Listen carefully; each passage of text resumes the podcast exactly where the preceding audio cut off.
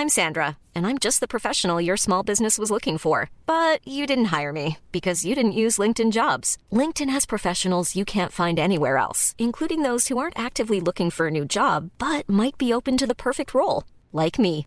In a given month, over 70% of LinkedIn users don't visit other leading job sites. So if you're not looking on LinkedIn, you'll miss out on great candidates like Sandra. Start hiring professionals like a professional. Post your free job on linkedin.com/people today. You should celebrate yourself every day, but some days you should celebrate with jewelry. Whether you want to commemorate an unforgettable moment or just bring some added sparkle to your collection, Blue Nile can offer you expert guidance and a wide assortment of jewelry of the highest quality at the best price. Go to BlueNile.com today and experience the ease and convenience of shopping Blue Nile, the original online jeweler since 1999. That's BlueNile.com. BlueNile.com. Hej och hjärtligt välkomna till Teknikveckan. Denna sommarintervju. I år så blev det en intervju och den kom till för att jag har funderat på en grej. När jag var liten så eh, då var det absolut fulaste, i alla fall jag kunde göra hemma, det var att sitta inne och spela datorspel när solen sken. För att diskutera denna avancerade fråga här så har jag tagit, jag bjudit in Per Strömbäck som är talesperson för dataspelsbranschen. Välkommen Per! Tack så jättemycket, kul att vara här. Innan vi går in och prata om vad dataspelsbranschen är för någonting. Så får, får, får jag spela dataspel eller tv-spel inomhus när solen skiner nu Per? Eller? för mig får du spela så mycket Tack. du vill. Jag tänker på alla de här traumorna man har från barndomens sommarstugor när man satt och, och, spelade Uno eller alfabet eller något sånt där med sina syskon. Fast man mycket hellre hade spelat något annat. Spöregnar utomhus säkert också. För det är ju inte så. Vi har ju alltid lite otur med vädret här. Men dataspelsbranschen. Och jag, jag, verkligen, jag verkligen måste tänka när jag säger det. För jag vill ju så gärna säga datorspelsbranschen. Data är ju information. Men det är kanske också det som er branschorganisation jobbar med. Ja men precis, vi är ju en branschorganisation, det vill säga en intresseorganisation. Och det betyder att vi har medlemmar och de medlemmarna är företag. Och det är företag som skapar spel. Eh, många har ni säkert hört talas om ni lyssnare. Det kan röra sig om Minecraft och Candy Crush och Battlefield och hundratals andra. Eh, och sen har vi också medlemmar som gör teknik till spel. Eh, vi har medlemmar som säljer spel i Norden, Sverige. Och sen har vi lite utbildningsmedlemmar och, och lite det vi kallar för stödmedlemmar. Det kan vara revisionsbyråer, advokatbyråer och andra som vill vara en del av familjen så att säga. Och sen det här ordet då, ja, det är ju en identitetsfråga. Identitetspolitik pratar man mycket om. Jag tänker, om man sa dator eller data, det var ju liksom 80-90-talet var ju det identitetspolitik. Eh, vi försöker använda det begreppet för att komma bort från det här med dator och tv och mobilspel. Då säger vi dataspel som ett, ett samlingsnamn. Alternativet kanske kunde varit interaktiv underhållning eller digital underhållning eller något sånt där. Men allting blir yxigare. Så vi, har, vi kom fram till det. Det var till och med så att vi hade en omröstning på vårt årsmöte för 15 år sedan. Vad, vad vi skulle heta och då, var det, då blev det dataspel. Sen kan man ha, det finns en längre förklaring som handlar om svensk språkriktighet och sånt där. Men det kanske vi ska bespara lyssnarna den här gången. Den, eh, det finns faktiskt en eh, podd just om, om detta eh, eh, Eh, Andreas Lejonhuvud som har varit med i podden eh, några gånger. Han, han har ett helt avsnitt om, eh, om just eh, sådana språk. Det vill säga om det heter omständigt eller stavas omständigt eller omständligt. eh, där tar han också även upp denna fråga. Då. Men, så det, jag länkar till den i, i beskrivningen. där. Eh, men du Per har ju varit, Per Strömbäck har ju varit eh, dataspelsbranschen. Eller liksom så fort det jag vet för många, många år sedan handlade, var det väldigt mycket om piratkopiering och sånt. Det har ju, har ju försvunnit stor del. Eh, antar jag i alla fall. Eh, men då vet jag att du var lite synonym med detta. Eh, så för mig har du liksom alltid varit med. Men mm. ni startade för 15 år sedan, det var korrekt? Ja, vi hade beslutet om namnet för 15 ja. år sedan. Men organisationen har faktiskt lite äldre rötter.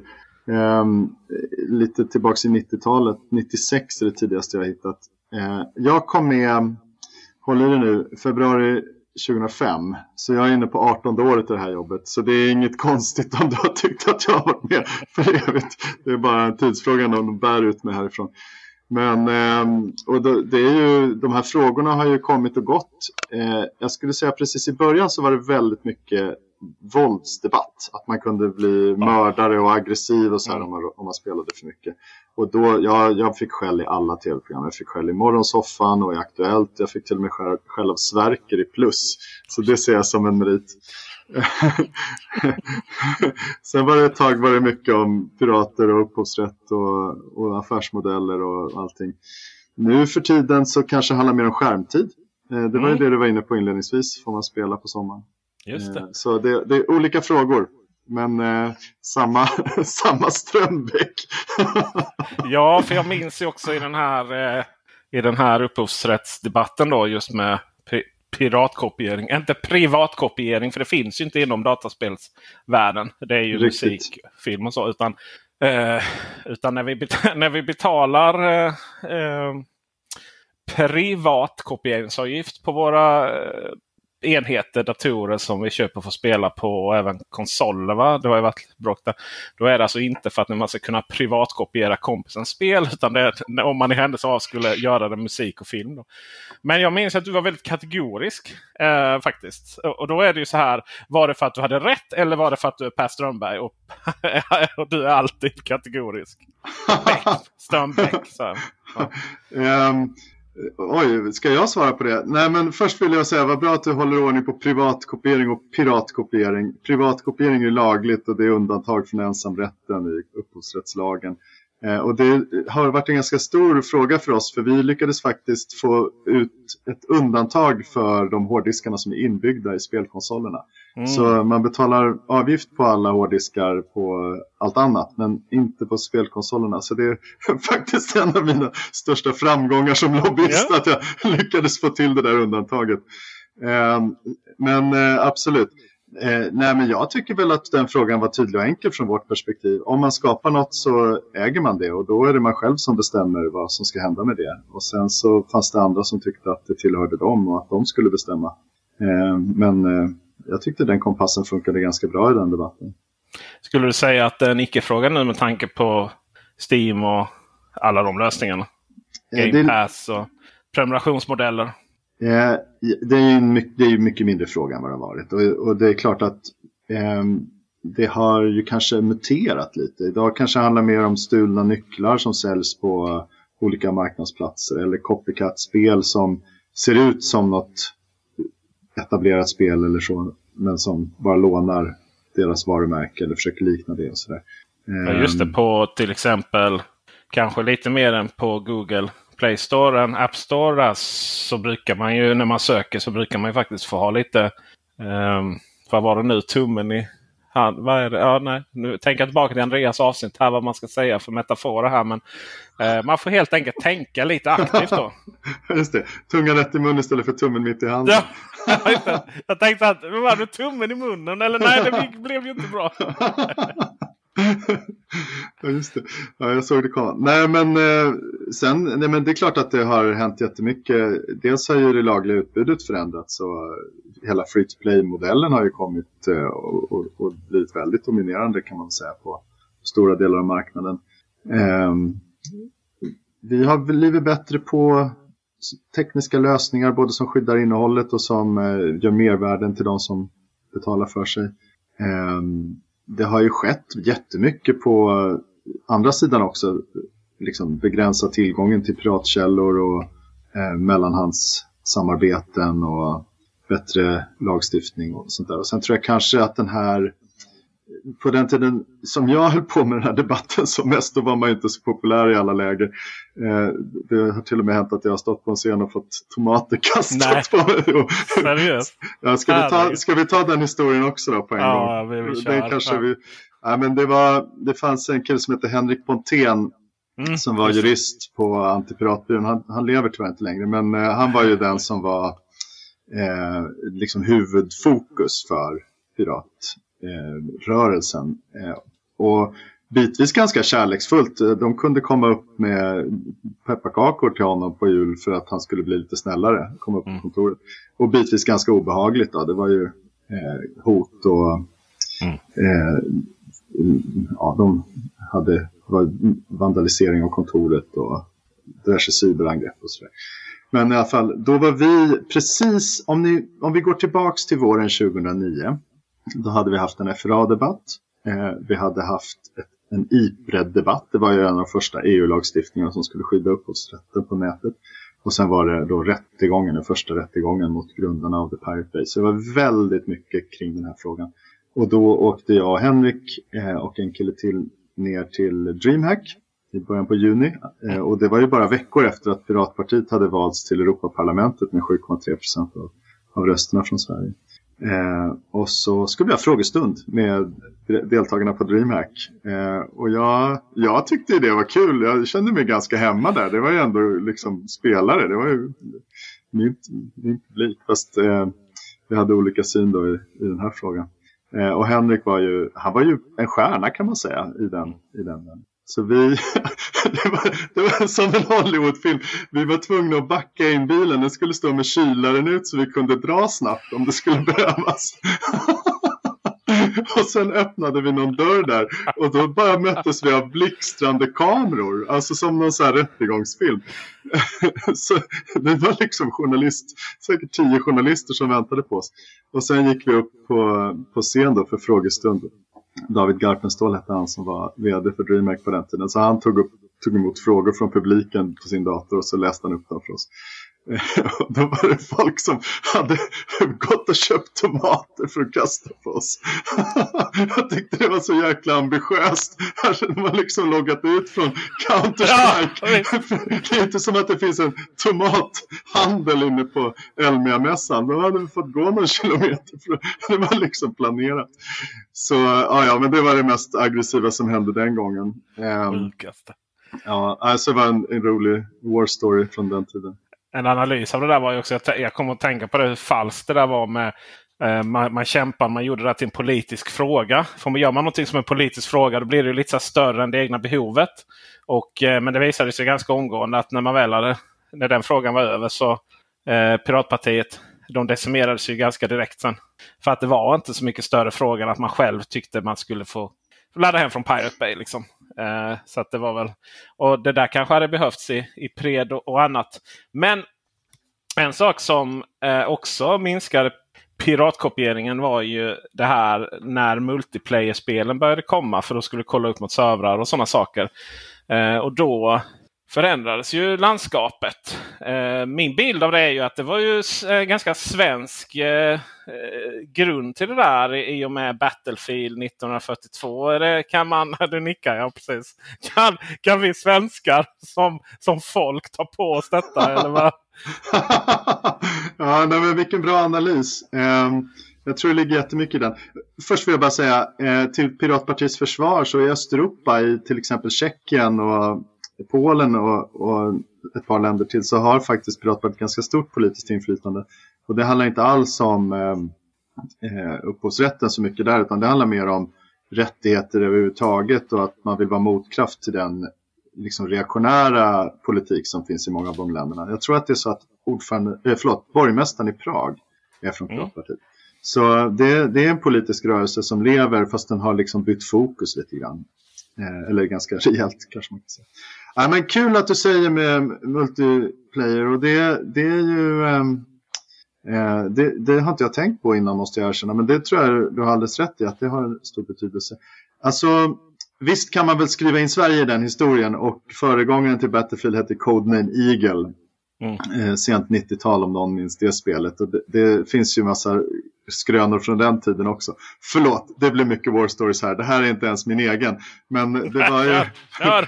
de hade ju teamet hade ju kontrakt på att göra ett singelspelarspel. Och sen så var det någon, några jänkare tror jag som, som eh, tyckte att det här multiplayer-experimentet var så bra. Så de finansierade killarnas övertid, någon tjej var det säkert också, men teamets övertid med pizzor. Så varje gång de satt och jobbade över för att jobba på multiplayer-delen så skickade de mail då till de här snubbarna i USA som la beställning på pizza till den lokala pizzerian så att skulle få lite middag. Det är helt sjukt det.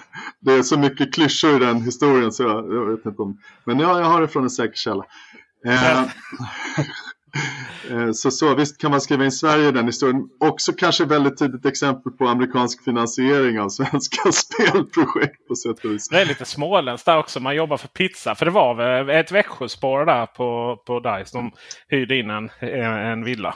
Ja, DICE började i Växjö och de gjorde ju flipperspel i början. Eh, men eh, det var faktiskt ett gäng i Göteborg som heter Refraction som gjorde mm. Codename Eagle. Och sen så blev det DICE efter den sammanslagningen där. Och så ja, har de haft kontor. Ju, den, den historien kan man följa i den do, äh, dokumentären Det svenska spelundret på SVT. Jättebra uh, dokumentär. Jag, jag bingeade den får jag väl erkänna.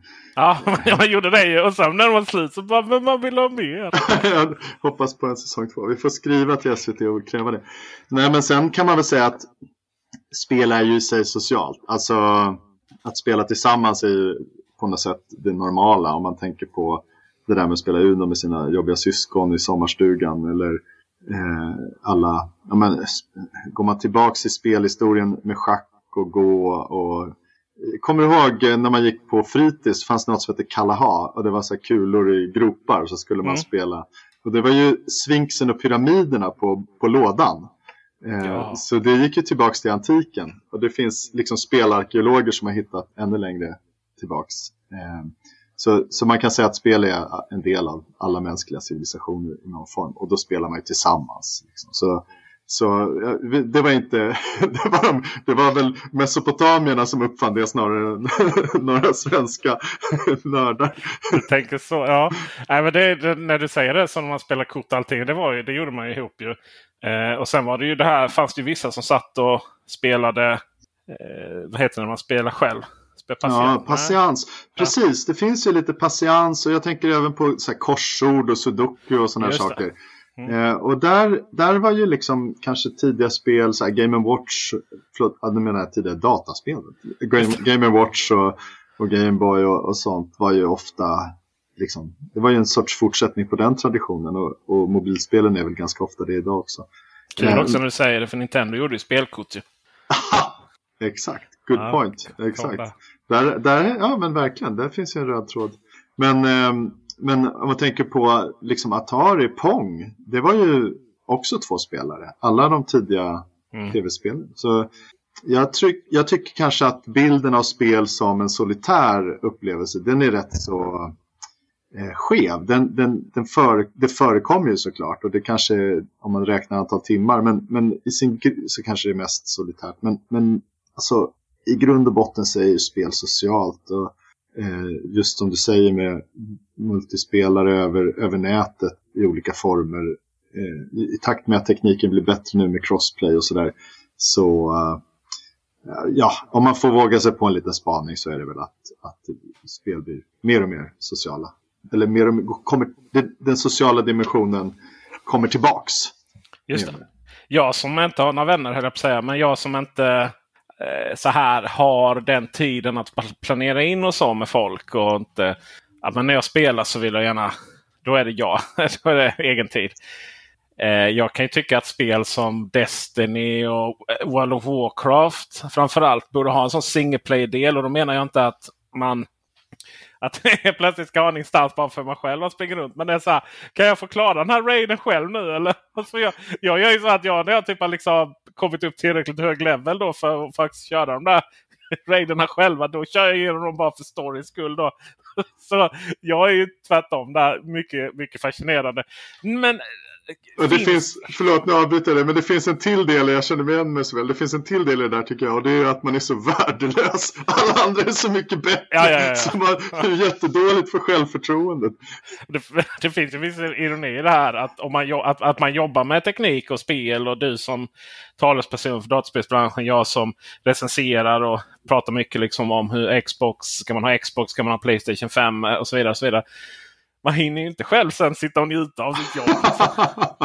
det är faran med att göra sin, ja. sin livskärlek. Eller vad man ska ja, verkligen. Fråga min hustru hur det har varit här med eh, för jag har gjort mycket video om, eh, på Youtube om smarta hem och så vidare. Och sen det här hemmet är ju är inte halvt demonterat. Det krävs ju, nu är det bättre då för nu har vi installerat fasta grejer. Så. Men tidigare var det sådär att tända och släcka här. Liksom. Det var, gick ju inte att ta hit svärföräldrar och, och annat.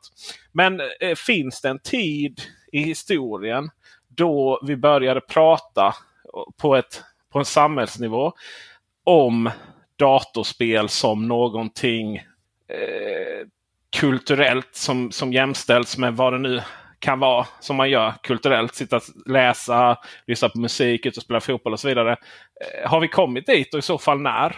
Mm. Alltså, jag säger att den tidpunkten i så fall ligger i framtiden. Mm -hmm. jag, jag ser det lite som en del av, kanske den viktigaste delen i mitt jobb, att försöka se till, hjälpa till att den tidpunkten kommer tidigare. Ehm, jag tycker att, att, jag tror alla som spelar tycker att spel har liksom samma sorts kvaliteter som annan kultur. Samma sorts kvaliteter som musik och film och konst och litteratur och vad man nu har, dans. Um, alltså drivkraften att skapa spel, det är ju samma. Liksom. Man vill ju skapa något nytt, man har något, en idé eller en vilja som man brinner för. Uh, man vill göra ett avtryck, skapa något som någon annan kanske får ta del av. Det är precis samma drivkraft. Och eh, liksom varför man, varför man spelar, det är också samma drivkraft som varför man eh, läser eller kollar på film. Eller, alltså, det är en sorts eskapism, det är en, det är en fantasi, det är att få leva i en annan värld, det är att få eh, njuta, koppla av, få en upplevelse. Alltså jag tycker inte att det finns någon anledning vi, vi, behöver ju andra ord för att beskriva det. Själva innehållet är annorlunda, det man gör är annorlunda. Men eh, som, som eh, liksom roll i livet så tycker jag det har tycker jag spel har samma, samma funktion och, och också samma värde. Det, det, kan man ju det kan man ju få ha olika åsikter om ifall opera eller spel är finare. Men, men jag tycker att vi har liksom, vi har inte nått dit än. Och det finns en massa saker som talar för att vi kommer nå dit och sen så finns det en massa saker som talar för att vi har långt kvar. En sak som slår mig är att kan någonting som inte är djupt skattesubventionerat bli finkultur? Jag tänker på klassisk musik. P2 behöver ju liksom en, en kanal Eh, för det. Vi, eh, opera eh, är ju alltid subventionerat de biljetterna. så att säga. Det är inte dyrt att gå på opera men det är dyrt för skattebetalarna delvis. Och även om det naturligtvis finns även nu här i Malmö till exempel där jag sitter så har man ju eh, vinterspel och sånt där. Det vill säga man har på sportlovet, eller om det är vinterlovet, det vet jag inte. Jo, vinterlovet ännu. Eh, eller jullovet. Så har man eh, digitala upplevelser så att säga här nere. Så det är klart. Men, men det är ju, man får ju också säga att datorspel om något och tv-spel. Det är egentligen ganska ovanligt att en kultur, som vi ändå får säga det, faktiskt klarar sig på marknadsmässiga grunder. Det är inte helt vanligt. Mycket filmstöd, mycket stöd på de flesta ställena. Liksom.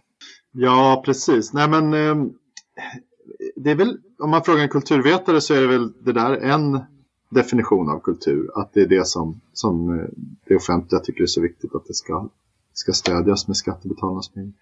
Men jag, jag, tycker nog att det kan finnas fler, eh, fler definitioner av kultur. Jag var ju lite inne på det här med vad saker har för roll i livet för de som skapar och för de som är publik. Men det betyder inte, alltså ja, det är väl jättebra om, om, om, politik, om kulturpolitiken vill omfamna spel så är jag, ingen är gladare än jag. Eh, det har ju, finns ju lite exempel på det. Eh, Miljöpartiet är den enda, det enda partiet i riksdagen som har spel i sitt partiprogram. Eh, jag har försökt få dem att eh, göra någonting mer av det. De hade ju kulturministerposten ganska länge men det blev inte så mycket konkret av det tyvärr. Men däremot om man eh, liksom inte bara tittar på rikspolitiken och partipolitiken så det är rätt många kommuner runt om i landet som har spelskapande i kulturskolan till exempel. Det är ju en form av offentlig kultur. Eh, och det var det som du var inne på med Malmö också med de här lov, eh, spel, spelskapande på loven.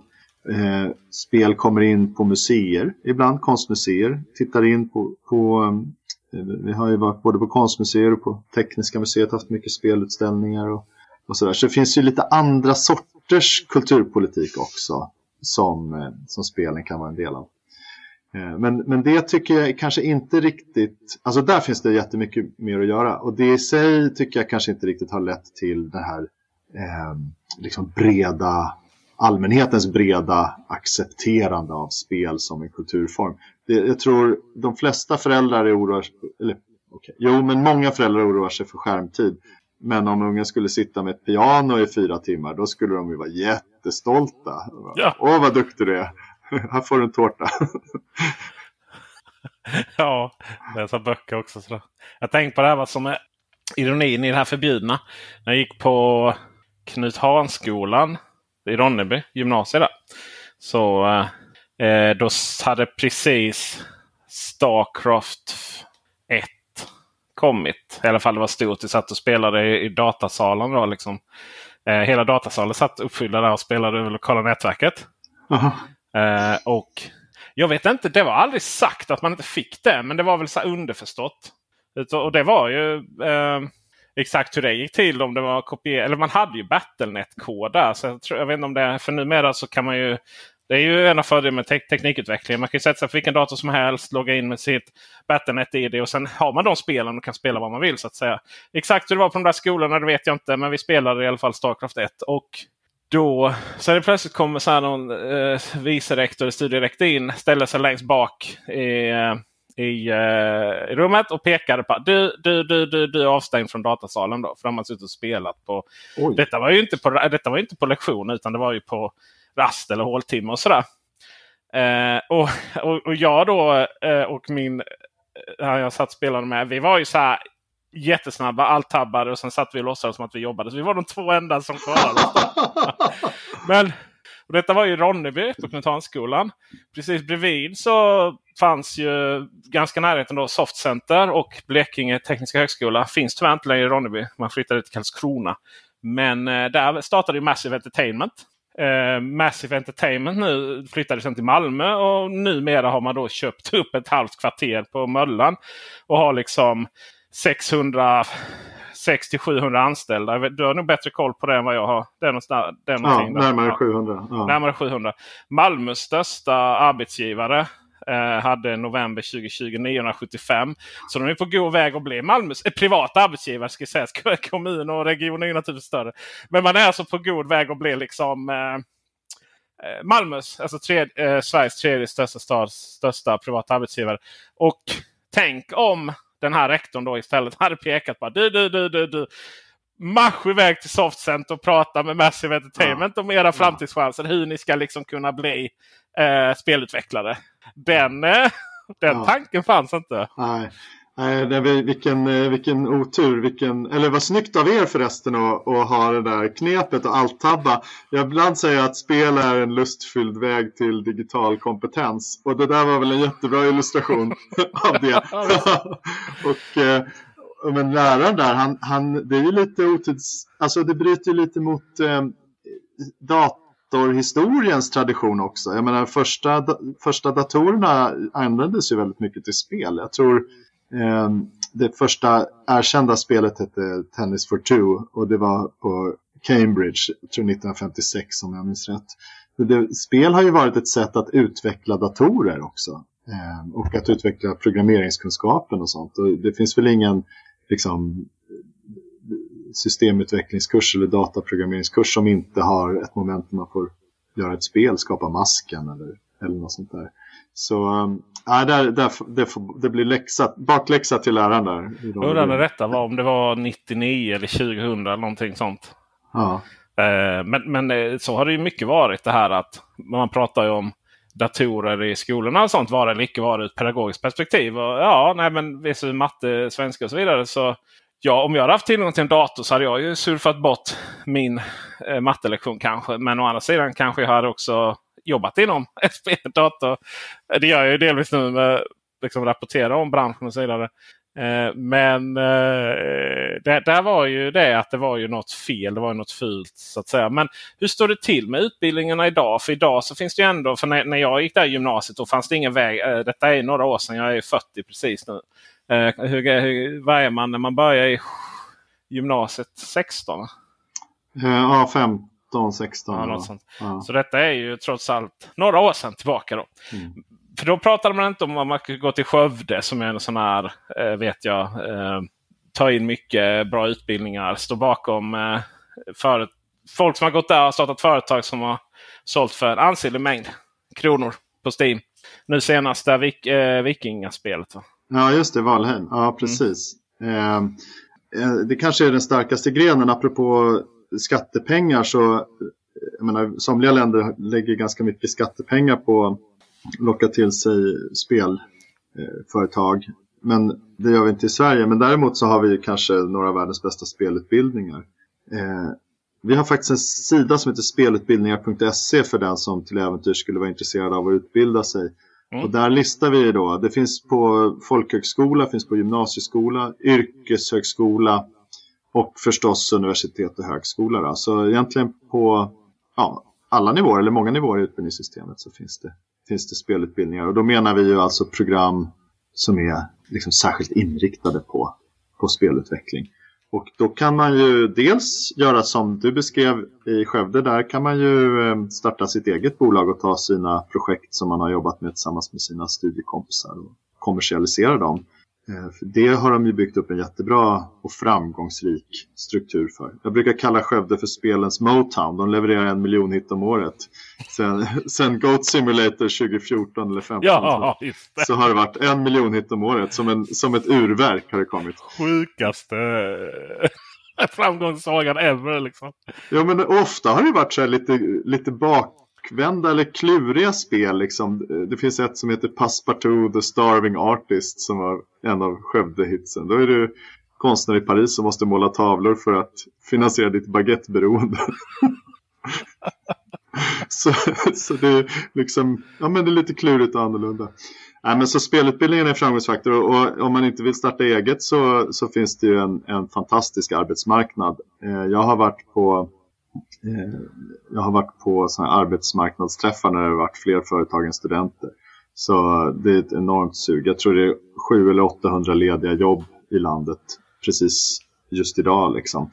Eh, och det utbildas kanske 500 studenter om året, eller examineras 500 studenter. Ni hade en eh, föreläsning på Almedalen här nu. Somras. Ja, det hade vi faktiskt. somras och somras. Ja. Här bara för några veckor sedan. Ja, det... eh, efterlyses 40 000 spelutvecklare till år 2030. Det, Ja, men precis. Kul att du noterar det. Ja, det var ju en rubrik som, som tog skruv för det blev fullt. Det var till och med några som fick stå där i, ja. i, i seminarierummet. Vi gjorde det tillsammans med Uppsala universitet Campus Gotland som det heter. Som ju är Sveriges äldsta spelutbildning som har rött tillbaka i 90-talet. Ehm, 40 000 det blir det om man, eh, om man tittar på utvecklingen och drar den trendkurvan. Jag ska inte lova att vi kommer att ha 40 000 anställda eh, 2030 men man kan säga att potentialen är det. Ehm, som det är nu så har vi lite för lite, eller ganska mycket för lite. Jag sa just att det är 700 lediga jobb. Ehm, om det fanns fler personer att anställa så skulle vi kunna skapa mycket fler jobb i Sverige. Och, nu, som det är nu så är det ju många av våra medlemsföretag som öppnar kontor i andra länder för att de vill nå ut till en större arbetsmarknad. Då. Så det här är vår flaskhals. Det finns pengar, det finns eh, idéer, det finns eh, efterfrågan men vi saknar produktionskapaciteten, alltså folk. Kom och jobba hos oss! Ja, för tusan. Så, sen går det åt andra hållet. Jag såg att IO Interactive eh, som står bakom Hitman-serien. Min 12-åriga sons favoritserie. Eh, det är väl 18 års, egentligen 15 års gräns på det här spelet. Men han, han spelade GTA 5 när han var 5 faktiskt. Jag tänkte det var lagom. Ja, det får eh. föräldrarna ansvara för. vi, vi sätter åldersgränsen. Vi, vi, vi körde där! Sakta och lugnt och harmoniskt längs gatan. Då skulle man råka bumpa på någon som sa vi att man måste eh, gå ut och be om ursäkt. Så att säga. det var bra. Jag har, hela, jag har hävdat att GTA skulle ha haft sånt banläge Eh, där man bara kunde köra spel. Eller köra spel, köra, där man bara kunde köra bil. För det var ju det som lockade. Men då gjorde ju du det viktigaste. Eh, åldersrekommendationer och föräldrakontroll är all ära. Men det viktigaste är ju att man är med och spelar tillsammans med sina barn. Det är det viktigaste. Ja, Han tröttnade ju sen eh, och började spela fotboll fem dagar i veckan istället. Så att jag fick sitta där i, ensam, i min ensamhet. Så att säga. det är också en diskussion som vi ska komma in på här strax också. Det här med jättebra föräldraansvar och skärmtid och så vidare. Ready to pop the question? The jewelers at BlueNile.com have got sparkle down to a science with beautiful lab-grown diamonds worthy of your most brilliant moments. Their lab-grown diamonds are independently graded and guaranteed identical to natural diamonds, and they're ready to ship to your door. Go to Bluenile.com and use promo code LISTEN to get $50 off your purchase of $500 or more. That's code LISTEN at Bluenile.com for $50 off. Bluenile.com code LISTEN. Hiring for your small business? If you're not looking for professionals on LinkedIn, you're looking in the wrong place. That's like looking for your car keys in a fish tank.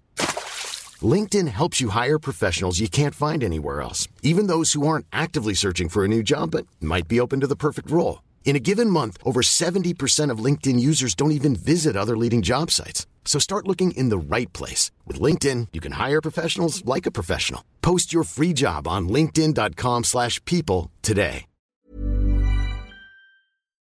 Uh, för jag, jag har alltid haft helt fria tyglar med min, min son och han har, han har mest velat spotta och, och liksom alltid hantera och han, han stänger av datorn. Eller han säger till mig att jag ska gå och lägga mig. Jag vet inte vad som har tagit, tagit skruv där. Medan jag har en bekant som har haft så här jättehårda regler, skärmtid och så vidare. Eh, och den, den ungen är helt odräglig när det kommer till att acceptera vad föräldrarna sa. Men vi ska, vi ska inte gå dit ännu för jag vill, jag vill ändå komma i, eller fortsätta med eh, spelbranschen som helhet i landet. Uh, jag ska säga att IO Interactive etablerar sig i Malmö då. Uh, nu här. Uh, eller tror man växer i Malmö. Jag tror man har funnits här innan. men hur stor är liksom branschen? För att ett tag har man ju, man har ju tidigt velat prata om spelutveckling som en svensk basindustri. Ja, det är flera som använder det uttrycket och det är inte mig emot. vi, alltså om man säger siffror så den senaste statistiken som vi har, då var det 6 500 jobb. Eh, och i, lika många i svenska företag utomlands då, apropå det jag sa förut. Eh, men om man tittar på pengarna, då omsatte de svenska spelföretagen 37,4 miljarder kronor. Det var 2020. 37,4 miljarder. Det är en så här hopplös siffra, vad ska man relatera det till? Men om man jämför så det, det är lika mycket som eh, exporten av pappersmassa eller exporten av järnmalm. Eller exporten av lastbilar för den delen. Så eh, det, det är liksom på samma nivå som några av de här liksom traditionella svenska tunga industrigrenarna. Eh, sen, eh, ja, det finns jättemycket att säga om det hela trävaruindustrin eller skogsindustrins export är ju mycket större för de har ju en massa andra produkter än pappersmassa. Eh, hela eh, liksom gruvnäringen, de, det är ju stål och, och sådär så det, det är ju också mycket större. Å andra sidan, jag menar vi har vuxit från en dryg miljard till 37 miljarder på ett decennium. Jag vet inte någon som kan visa någon liknande tillväxt. Och det allra bästa tycker jag är väl egentligen är att det här är ju eh, alltså det är ju människor och idéer. Eh, det är ju inte som att vi måste gräva upp mer sten ur marken eller fälla mer träd. Eh, utan det är en sorts hållbar tillväxt. Det är immateriella värden. Eh, det är ett immateriellt värdeskapande. Absolut finns det en miljöpåverkan i form av liksom, eh, elkonsumtion och, och så. Men, men den är väldigt liten jämfört med vad det skulle innebära att öka tillväxten 37 gånger på någon annan näring, eller de flesta andra näringar. Så um, det är ju på så, på så sätt, i det perspektivet, så har vi ju ett förslag på hur en hållbar ekonomisk utveckling kan se ut. Finns det några... Eh, alltså, jag tänkte här ett tag att vi måste ta, ta in någon djävulens advokat här nu för att vi är ju så, liksom, så vi, vi har ju samsyn i detta naturligtvis. Så det är så jävla mysigt. Men, men jag ska ändå ta upp en sak som jag tänkte på i den här otroligt fina och vackra dokumentären på SVT, Svenska Spelundret. Eh, det som inte nämndes där sen var att många av de företagen som man eh, intervjuade då representanter, de gick ju i konkurs sedan ju. Och efter det sen, för inte så jättemånga år sedan, så hade vi också en, våg, men det var väl samma svärd bolag som konkurs. Alltså, och det påminner lite om den tidigare reklam branschen, eh, framförallt här i Malmö. Man sa det att Malmö är man specialist på vad reklamar och man är sämst på att driva företag. Mm. Finns det en mognad nu på annat sätt? Eller är det så brand, en bransch fungerar? Det går bra ibland. Jag tänker det, det kanske räcker med att ett spel floppar och sen är det kört. Eller hur, hur är ekonomin? Eh, alltså är de ekonomiska mekanismerna i den här branschen? Eh, nej men, jag tror att eh, det går tillbaka till det som jag sa innan om att varför vill man skapa spel? Det är för att man har någon passion, att man vill uttrycka något, att man vill göra ett avtryck. Ehm, och det är ju det som är den ursprungliga drivkraften och sen så bygger man väl ett företag kring det då. Men det är ju inte för att tjäna pengar. Jag tror inte att det går att lyckas i, i vår bransch om man är där för att tjäna pengar. Jag har nog sett ganska många exempel på när man har försökt och misslyckats. Så det, det krävs den där kärleken. Det krävs att man är eh, av rätt skäl då, tycker jag. Ehm, men eh, det är klart att vi har blivit mycket bättre. Vi har blivit bättre för att vi har lärt oss eh, genom svårigheter. Jag menar, backar man till finanskrisen, då var det ju några ganska stora företag som gick under eller hade det riktigt svårt och ganska många förlorade jobbet och sådär. Då var vi å andra sidan väldigt beroende av uppdrag från förläggare. Ehm, så vi, var, vi hade ju inte ödet i våra egna händer. Idag så är det många fler som har sin egen finansiering som säljer direkt till spelarna via olika marknadsplatser eller kanaler på nätet eller sin egen hemsida och sådär. Och vi har ju mycket bättre kapitalförsörjning också. Vi har ju nästan 20 bolag som är börsnoterade i Sverige idag. Mm. Så vi har ju lärt oss och vi har gjort om strukturerna och vi har annorlunda affärsmodeller och finansieringsmodeller idag. Det betyder inte att vi är immuna, det kommer komma nya problem. Eh, men jag tycker i grund och botten så har vi en sak som är, som är väldigt bra och det är att det är spelarna som betalar. Det är inte någon annan, det är inte någon riskkapital eller någon annonsör eller att vi ska sälja till något stort bolag i framtiden. Utan i grund och botten så har vi en sund affär där vi skapar något som spelarna vill ha och sen så betalar de på olika sätt för, för att vara med på det. Om man själv, den här frågan måste jag ställt många gånger.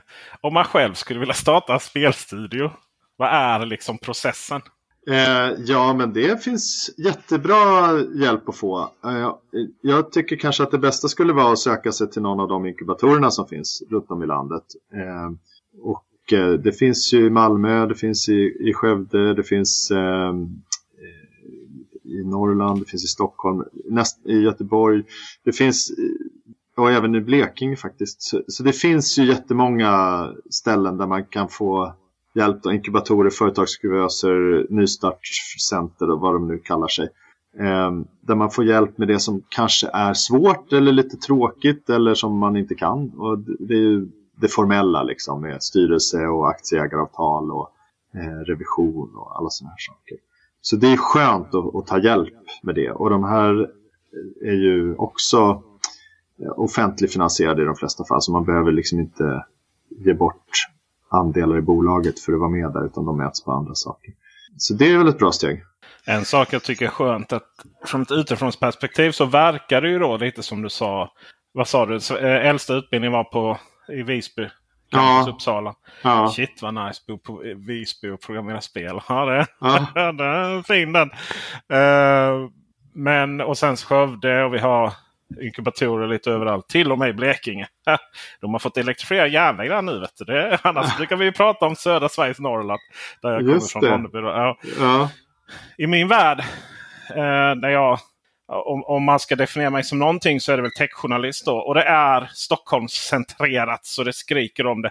Jag kan inte få ner recensionsbilar. Jag måste åka upp till Stockholm och hämta dem om, det ens, om de ens svarar på mail.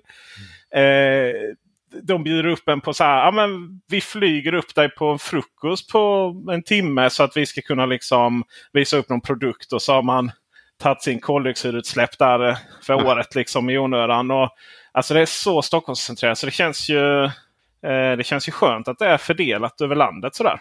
Alltså, jag kan verkligen relatera till det här. Jag är ju stockholmare som alla hör. Eh, men jag bodde ju tre år i Malmö. Och innan jag flyttade dit då tyckte jag det var så här. Ja, men det där med Stockholmscentrering det är bara tjafs. De ja. vet inte vad det Och sen bodde jag i Malmö och så bara, aha okej okay, det var det här de menade.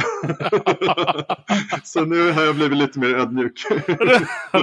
Men ni har, eh, ni har adress i Malmö sa jag. Stockholm och Malmö. Ja, det, det är riktigt. Vi har en, en kollega i vårt lilla kansli här i Malmö. Och det är bland annat för att vi har så många stora medlemmar i Malmö. Nej, men det är som du säger, det är utspritt över landet och, och det krävs ju egentligen inte så mycket för att man ska eh, alltså det krävs inte så mycket yttre förutsättningar för att man ska kunna skapa spel. Man behöver lite mjukvara och någon hårdvara internetuppkoppling men, men framförallt handlar det om att man ska ha kapaciteten, förmågan, talangen, envisheten, fantasin, kreativiteten, eh, kunskapen, hantverket. Eh, så, och det, det sitter ju inte det sitter ju liksom inte i någon geografi, det sitter ju inuti folk. Så spelföretag uppstår ju där. Jag menar, DICE började i Växjö. Det, det var inte för att det var, Växjö var så Växjö är jättetrevlig stad, inte det. Men det, fanns ju, det var ju liksom inte så att Växjö hade bättre förutsättningar än någon annan medelstor svensk stad. det finns, fanns inga förutsättningar i den stan. Ja, men det är så kul. Eh, Josef Fares som är väldigt framgångsrik eh, studiochef. Kan man säga det? Spel, eh, han, han bytte ju från film till att göra spel mycket framgångsrikt. Han, han sa att han kan ju ingenting så att säga i form av teknik. då. Eh, alltså Han kan inte programmera, han kan inte Uh, han, kan, han kan springa runt på golvet och göra motion capture. Det har han, han, han ju gjort så att säga. Men han kan ju prata och han kan ju styra och han kan ju kräva. Liksom. Men vad är det egentligen för hantverk som, som finns inom spelindustrin? Eh, ja, men det finns ju tre huvudsakliga yrken och det första är ju lätt gissat och det är programmering. Sen finns det ju väldigt många olika sorters programmering inom spel förstås.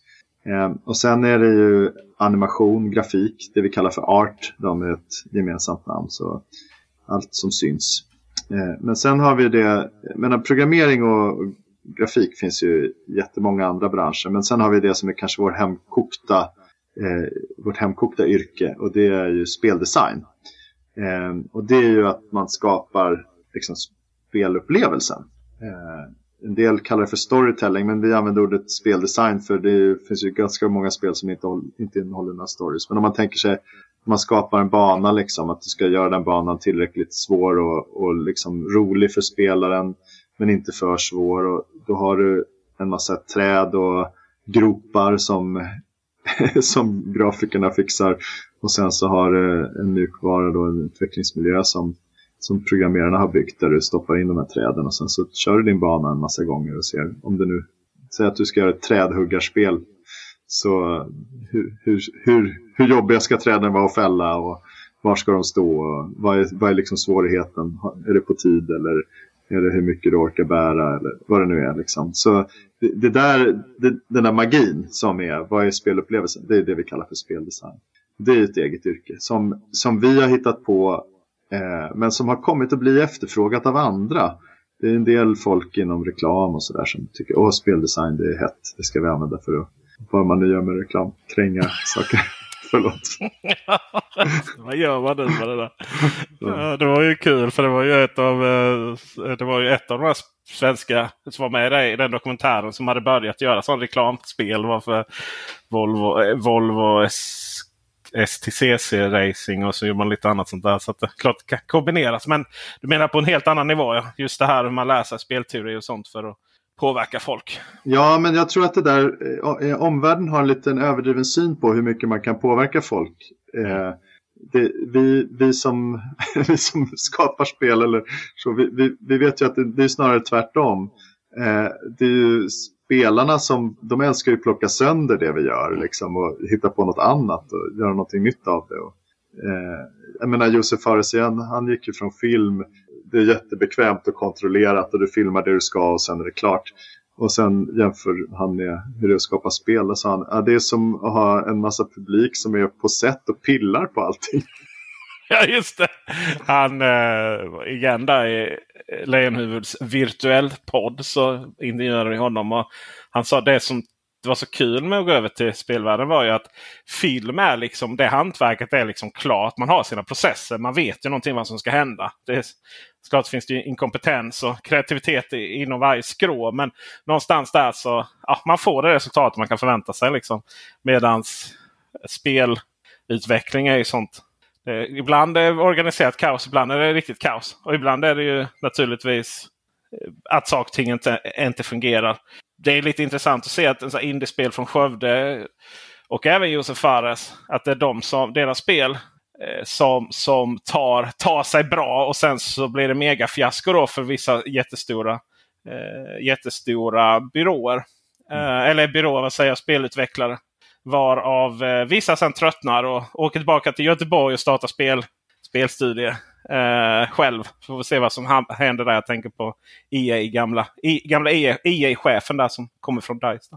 Mm. Men eh, föräldraansvaret då. Under hela, min, eller under hela min sons uppväxt så har jag ändå fått me medla mellan hans mamma och även min hustru. Då, så att säga, det är samma person. Eh, och honom. Just för att det är mycket Fortnite där ett tag. Mm. Det var väl egentligen två saker. Det ena var liksom att, Ja, om man har liksom haft fyra träningar och två matcher på en vecka. Och sen sitter hela söndagen och spelar Fortnite. Då är det inget problem. Det är mm. rätt skönt att kunna. Mm. så att säga, då är man nog rätt slutkörd. Mm. Jag tror snarare problemet är att, att, att man har två spotter så att man är upptagen alla dagar i veckan utom en. Liksom.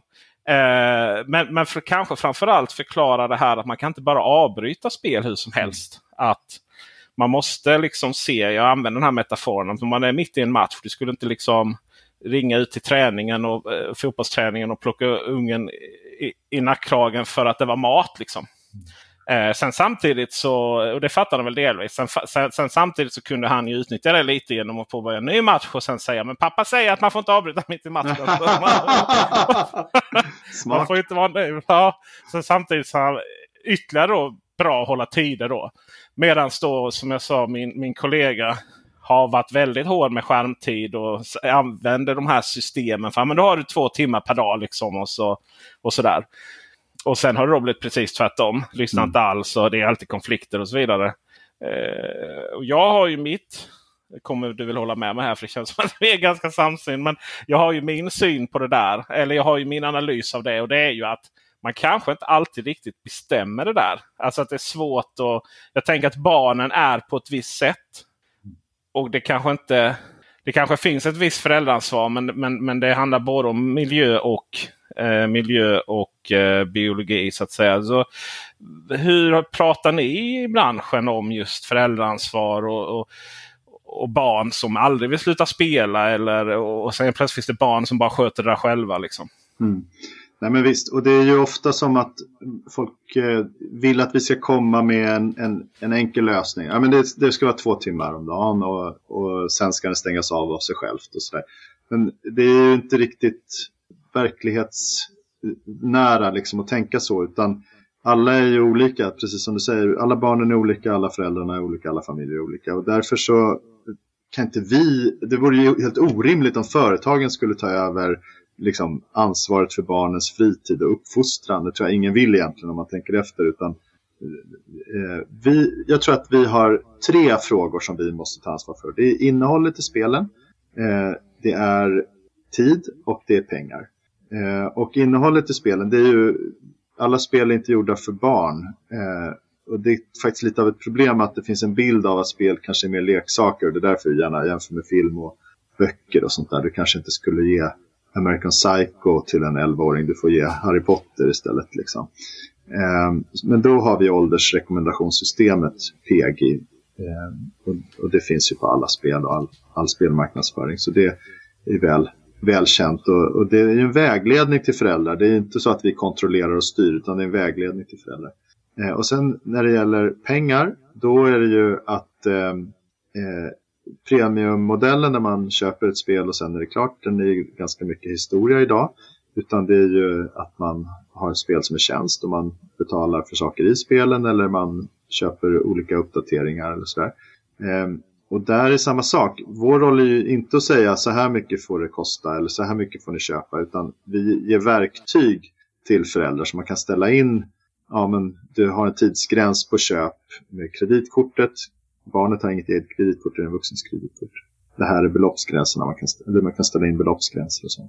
Ehm, och sen när det gäller tid då så eh, är det samma sak där att vi eh, har ju föräldrakontroller kring hur mycket tid man kan spela och man kan få uppdateringar på hur mycket barnet har spelat. Och så här. Men alla de här sakerna, man ska liksom inte tro att tekniken kan ersätta föräldern utan det här ska ju vara sätt eh, att underlätta för föräldern att vara närvarande och aktiv. Men det viktigaste är ju att man gör överenskommelser, att man har en dialog. Jag tyckte ditt exempel med GTA var jättebra, att ni spelade tillsammans. Liksom. Eh, och det är där man kommer in på det här när det är dags att sluta. Ja, det är mycket lättare att eh, föra det samtalet med barnet om man vet vad man pratar om, om man har en gemensam referensram, om man har visat intresse. Vi står ju som föräldrar och fryser på någon jäkla bandyplan eller i något ridhus i timmar och skjutsar och det är obekväma tider. Eh, då kan vi väl engagera oss lite när barnen spelar också. Ehm, och då, då slipper man komma och säga Sitter du där nu igen? Utan då kan man säga, Jaha, vad spelar du? Vem spelar du med? Vad är det som är kul med det här spelet? Får jag vara med och prova någon gång? Eh, nej farsan du kanske inte behöver vara med. Alltså det blir ett helt annat samtal. Så det tycker jag är det viktigaste. Det tycker jag är det viktigaste. Det finns ju två spel där när det kommer till umgås med barnen. som jag tänker har gjort ett avstamp i historien. Ett avtramp! Tusan nu blir Andreas Lejonhuvud går på mig igen. Ehm, och det är, ju, det är ju faktiskt det spelet som jag tror initierade det här samtalet. Blizzards World of Warcraft. Där de skickade ut ett pressmeddelande och ville prata lite om hur, hur, hur, hur, fint det var att spela tillsammans. så att säga. Och mycket riktigt så var det ju så att när World of Warcraft kom så var det ju det finns väl inget annat spel där familjer har suttit och spelat tillsammans. Där man har hittat någon att bilda familj med. Så att mm. säga små World of Warcraft-bebisar. Mm. Liksom. Mm. Och folk har lärt känna varandra över nationsgränser och åldersgränser. Och man har lärt sig hur man, hur man ska bete sig i grupp och till och med vissa ledaregenskaper och sånt där. Eh, jag försökte spela lite World of Warcraft med min son men han eh, det var väl fel att börja med Classic då. Det gick lite för långsamt. Så. Eh, men men jag går tillbaka till det ibland och, och, och kör lite tillsammans. Eh, lite eh, så med, med kompisar. Och ibland lite själv och så vidare. Men sen tänker jag också på Pokémon Go. Som ju var något helt fantastiskt och kanske var väl familjer som sammansvetsades och pappor och var oftast pappor om man var ute. Men även en hel del mammor med sina barn sammansvetsade på ett sätt som man lärde känna dem. Och jag tänker så här, det är väl kanske de två exemplen som är bäst då. Frågan är om vi om någonsin kommer att få några sådana, någon sån masshysteri igen. Om man får använda den termen. När, när det var liksom någon rare Pokémon i någon park och så var det trafikstockning och folk vallfärdade. Liksom. Eh, det var ju väldigt fint den sommaren i alla fall. Eh, frågan är om vi det är svårt att se in i framtiden. Men... Ja, nej men verkligen. Och det där är ju så bra bevis på det som vi pratade om innan, det, det sociala och eh, att, hur kul det är att, att spela tillsammans och att, att, spelen inte isolerar utan att spelen kan, kan skapa gemenskap. Eh, ja, nej, men det kommer väl komma andra, det, det tror jag är nog djupt mänskligt att vi tycker om att göra samma saker som andra. Så det är klart att det kan komma något, något nytt. Eller, saker, alltså World of Warcraft är ju ett fenomen. Jag tror det är 20 år sedan nästa år va? Sedan mm. det lanserades. Eh, och att det fortfarande lever och att det liksom lockar nya generationer spelare och att det kan förnya sig. Det är någonting speciellt med det där. Eh, som du säger, det, det är ett jättebra sätt att um, också om man har barn och vuxna på olika håll. Då kan man ju umgås i spelet. Och jag tror alla föräldrar kan vittna om att det är väldigt mycket lättare att få höra någonting om ungarnas liv om man gör något tillsammans mm. istället för att typ intervjua eller förhöra dem hur det går i skolan. Det är mycket, ja. bättre, mycket bättre att man gör något gemensamt och så kommer det där av sig självt. Liksom. Eh, så, så det har ju den funktionen också. Nej men så, eh, jag vet inte vad, alltså det, det är någonting magiskt, det är lite fånigt att använda uttrycket eftersom det är så mycket magi i World of Warcraft. Men det, det, det, det finns, något, det finns någon, någon X-faktor där som gör att det är så lockande fortfarande efter 20 år. Eh, och det, det, ja, den här starka gemenskapen. Eh, men, och det rika, alltså det är ju inte, det är ett väldigt bra hantverk och Blizzard var ju väldigt väl etablerat innan de lanserade World of Warcraft. Eh, det var inte det första multiplayer online-spelet med prenumeration. Eh, Everquest och sånt fanns ju innan och sånt. Men de hade ju så himla mycket bra att bygga vidare på från Warcraft och från Starcraft och de andra. Det hade de och det ska också bli spännande att se nu man har haft viss kritik inne i spelbranschen som, som de har varit, eh, fått ta varit lite center av eller centrum av. Och eh, det har ju återspeglat sig i utvecklingen och nu känns det som att man på väg att göra en ny start när det kommer till den nya expansionen. Eh, mm. Så det ska bli spännande att se hur den, eh, hur, eh, hur den artar sig. Jag och min kompis Bulan eh, är inte hans riktiga namn. S.O. Bulan. Det låter lite som en sån här barnbok kanske. Men eh, vi, vi har börjat spela lite så smått så vi sitter varje dag och så har det kommit något datum? Nej, det har inte kommit något datum. Nej, nej okej då. Så vi, vi sitter och streamar med en och två, två personer. Eh, men eh, det finns någonting. Eh, och det är väl, jag tänker väl att streamingen är ju också kanske någonting som har kommit utifrån att jag menar, om man sitter och spelar dataspel och det tittar 100 pers på en. Så är det ju synd att kalla det liksom, osocialt. Sådär. Precis, det är ett annat fenomen som har hänt de senaste tio åren som verkligen har ändrat och som är väldigt socialt.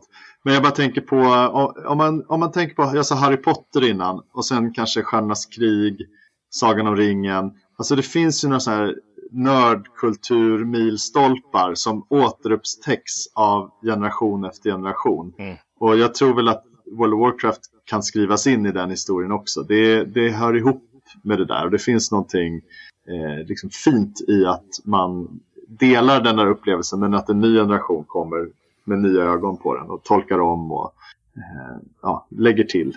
Där hör du Leon SM min son. Du kommer inte undan. Eh, Kloka ord ifrån här på Dataspelsbranschen. Där har timmen gått. Så att vi är klara. Vi kanske får återkomma här framöver. Prata bransch igen om något, någonting händer. Eh, något stort eller bara allmänt samkväm. Stort tack för att du ville vara med Per. Tack så mycket. Jag tyckte timmen var alldeles för kort. Vi hade mycket mer att prata om. Men det var väldigt, väldigt kul att få vara med. Tack! Tack!